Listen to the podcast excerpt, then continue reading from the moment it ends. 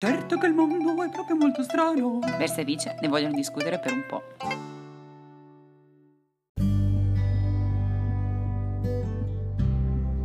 Una buona giornata a tutti voi che ci ascoltate. Questo podcast si intitola Il mondo è proprio strano ed è offerto da Viceversa Travels.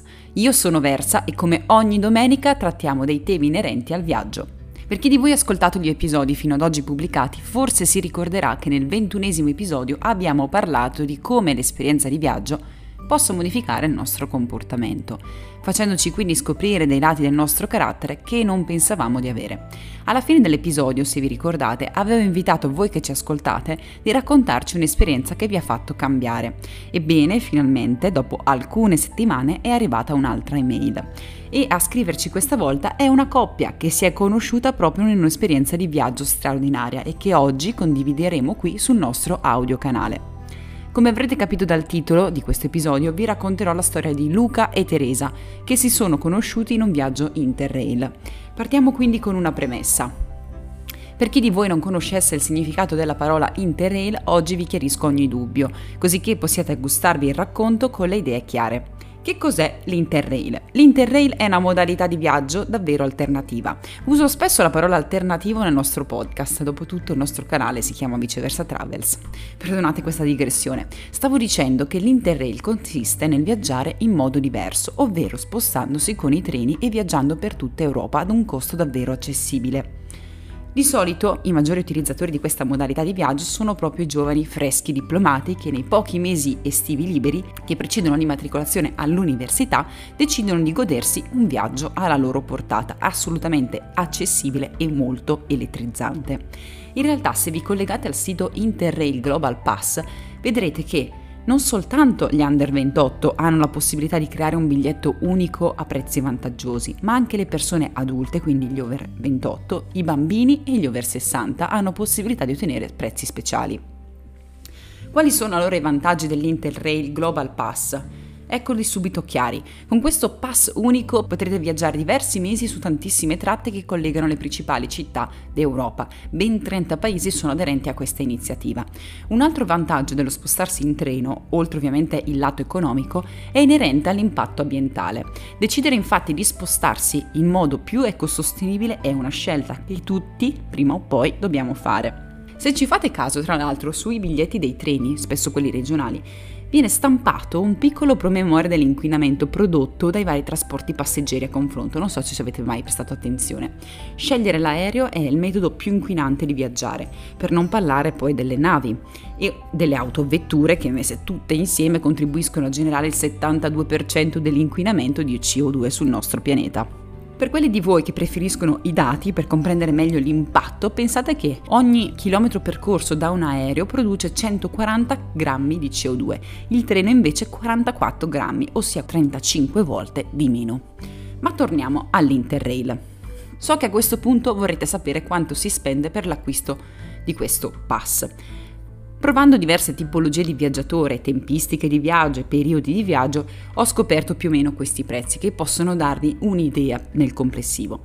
Per un viaggiatore, diciamo sopra i 28 anni, che decide di viaggiare 7 giorni in un mese, quindi la soluzione del Global Pass è di viaggiare in determinati giorni prestabiliti, fermandosi in determinate città eh, di nostro interesse per diversi giorni per poi riprendere il viaggio.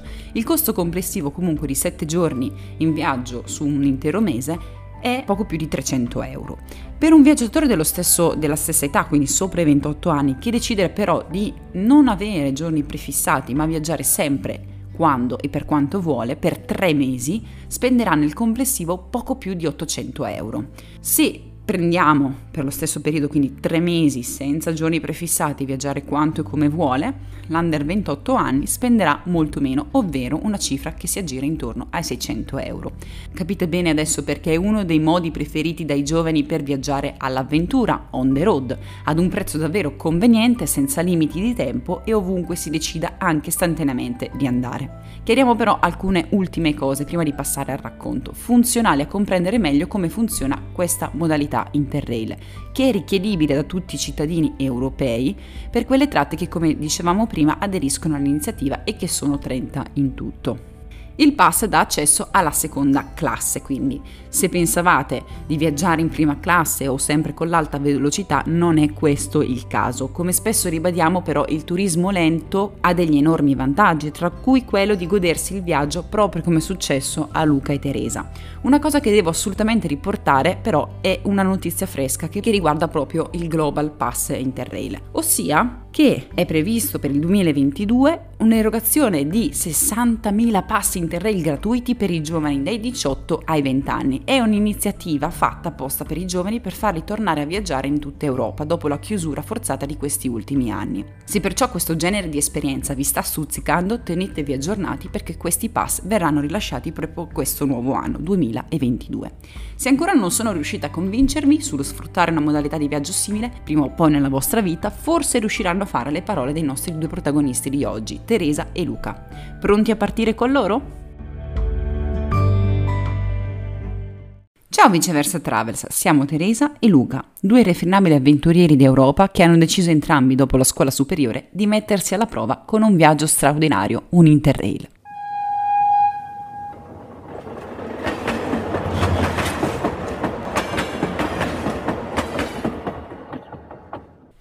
Fatta però una precisazione. Prima di questo viaggio che stiamo per raccontarti, io e Luca non ci conoscevamo. La nostra storia inizia nel 2018 e nel caldo mese di luglio. Dopo gli esami di Stato che entrambi abbiamo superato, ciascuno con i suoi motivi, abbiamo comprato il pass per l'Interrail, senza sapere che oltre all'esperienza unica, quel viaggio ci avrebbe permesso di incontrarci. Io avevo da poco compiuto i 18 anni ed essendo uscita con il massimo dei voti dal liceo linguistico, sono riuscita a convincere i miei genitori a lasciarmi partire per questo viaggio in Europa, che mi avrebbe tenuto via per un mese. Un'occasione questa per capire se prendere l'anno sabbatico dallo studio e fare la ragazza alla pari o tornare a casa e continuare l'iter tipico dei neodiplomati.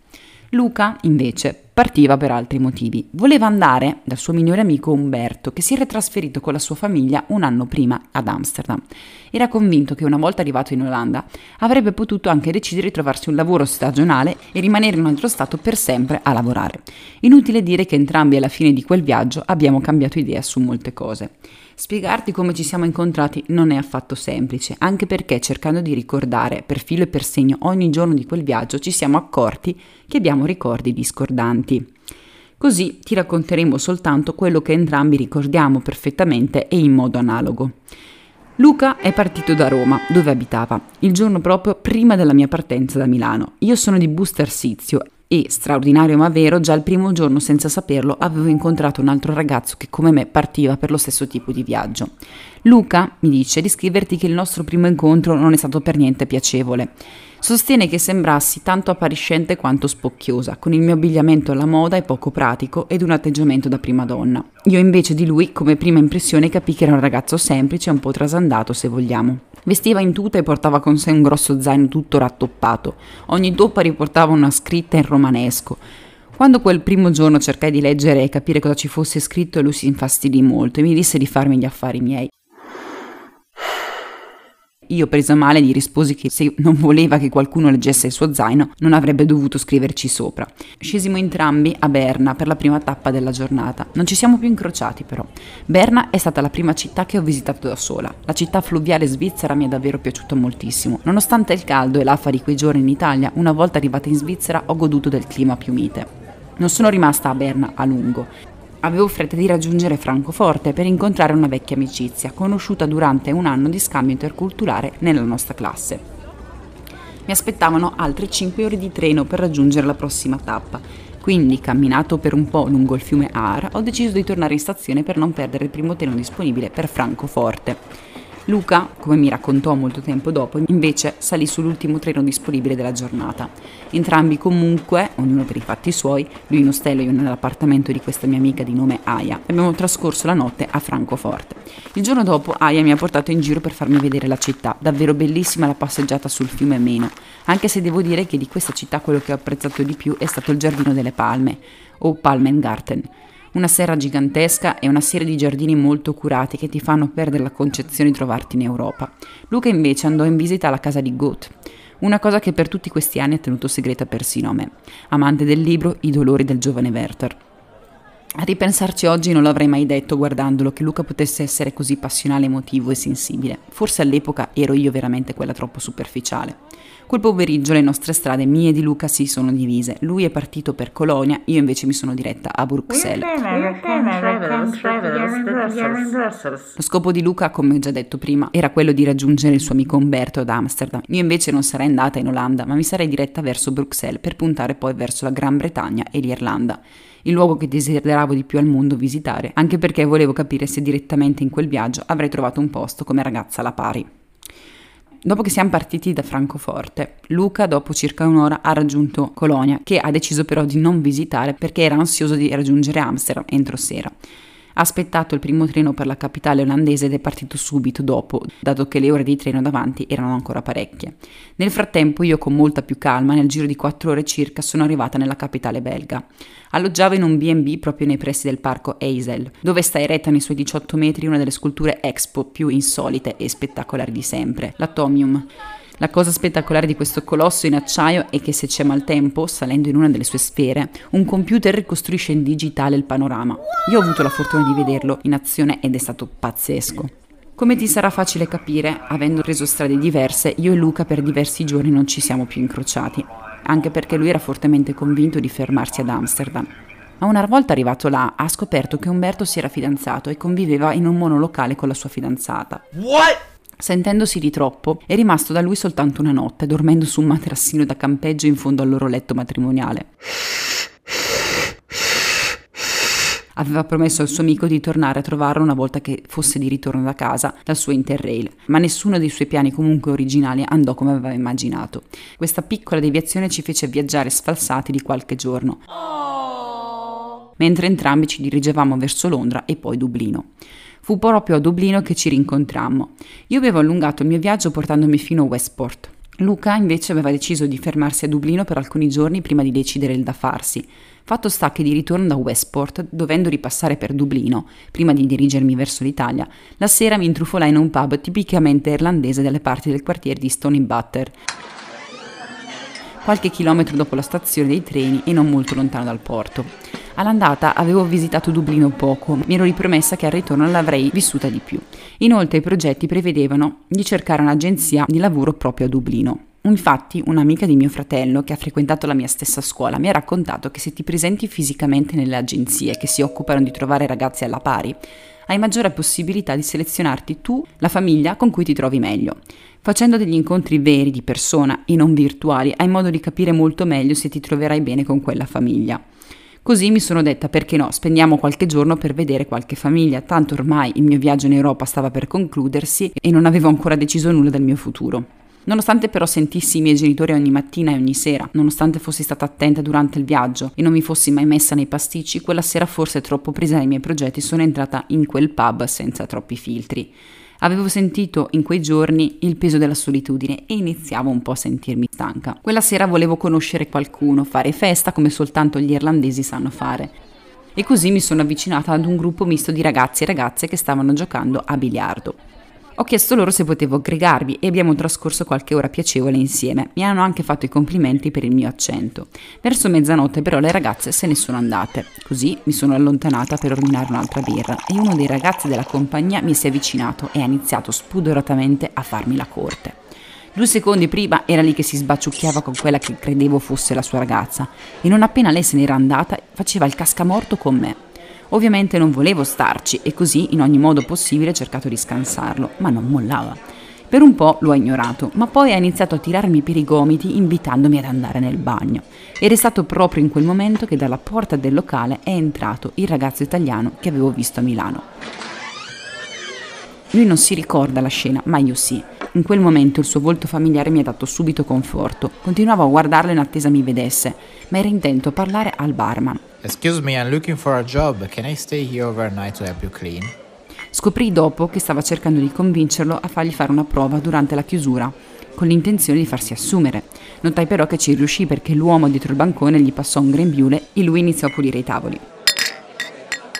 Fu allora che alzai la mano e lo chiamai. Scusami, sei libero? gli chiesi. Lui arrivò contento e poi mi riconobbe e il suo sguardo cambiò subito. Capendo che ero io l'italiana che aveva incontrato una settimana prima sul treno, si fece freddo e anche un po' maleducato. Dimmi cosa vuoi, mi chiese in italiano. Il ragazzo irlandese intanto cercava di darmi dei baci sul collo e io palesemente imbarazzata e in difficoltà chiesi aiuto al mio connazionale. Perdona il disturbo, ma questo tizio non mi lascia in pace. Potresti aiutarmi fingendo che mi conosci e che sei il mio ragazzo o qualcosa del genere? Lui guardò il ragazzo in parte e anche se non sembrava convinto mi prese per il gomito, mi strattonò e guardò male il tipo, in parte a me, dicendogli Hey, hands off my girlfriend. Questo bastò a farlo smettere. Dopo alcune frasi borbottate finalmente quel tipo se ne andò dai suoi amici che ancora stavano intorno al tavolo da biliardo. Grazie, gli dissi, ma lui quasi infastidito mi diede le spalle e se ne tornò al bancone per raccogliere i bicchieri. Rimasi fino a chiusura quando il barman mi invitò a uscire.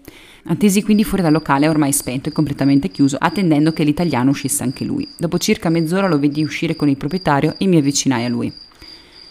Vuoi proprio farmi perdere il posto allora? mi disse venendomi incontro. No, volevo solo ringraziarti per l'aiuto di prima. Camminavo sotto la luce fiocca dei lampioni in direzione del Phoenix Park, che avevo già visitato. Ci raccontammo qualcosa di noi. Lui mi raccontò dei suoi tentativi vani di trovare lavoro fino a quel momento e io gli raccontai dei miei propositi di trovare lavoro come ragazza alla pari nella stessa città. Mi riaccompagnò al mio ostello e ci dammo appuntamento il giorno dopo per fare colazione insieme, soltanto che per un fraintendimento sul luogo del nostro incontro non ci trovammo l'indomani.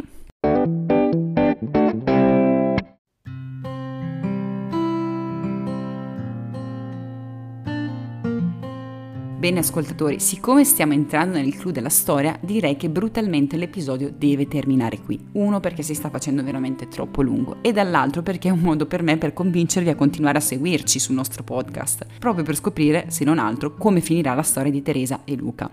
Finora a raccontarci però è stata la protagonista, ma quali sfumature davvero potremmo cogliere in più se conoscessimo anche il punto di vista di Luca? Ho già chiesto loro di poter cambiare il punto di vista dal prossimo episodio, spero che questa cosa stuzzichi voi quanto noi, perché per scoprire la fine dovremo tutti aspettare domenica prossima ed il prossimo episodio, qui su Spotify e Google Podcast. Per questo quindi è tutto, noi ci vediamo, ciao ciao!